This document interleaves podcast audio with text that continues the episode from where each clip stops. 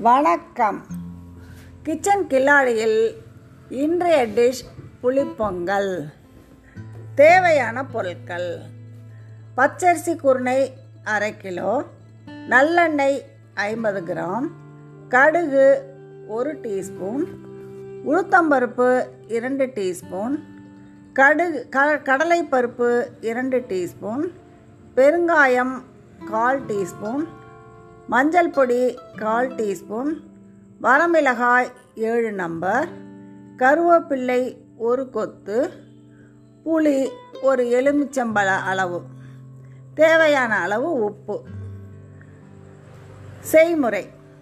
முதலில் புளியை ஏழு டம்ளர் நீர் விட்டு நன்றாக கரைத்து வடிகட்டி எடுத்து வைத்துக்கொள்ளவும் பின் அடுப்பில் குக்கரை ஏற்றி அதில் ஐம்பது கிராம் எண்ணெய் விட்டு கடுகு உளுத்தம்பருப்பு கடலைப்பருப்பு பெருங்காயம் மஞ்சள் தூள் வரமிளகாய் கருவேப்பிள்ளை அனைத்தையும் தாளித்து நாம் கரைத்து வைத்த புளிநீரை அதில் சேர்க்கவும். பின் தேவையான அளவு உப்பு சேர்த்து நீர் கொதி வந்தவுடன் பச்சரிசி குர்ணையை களைந்து அதில் இடவும்.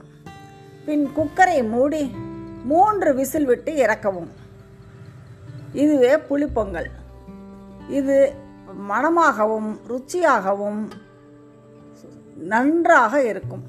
தேவை என்றால் நிலக்கடலையை வறுத்து அதில் சேர்த்து கொ- சேர்த்து பரிமாறலாம். அது இன்னும் சுவையாகவும் இருக்கும். இப்படிக்கு எஸ் புவனேஸ்வர்.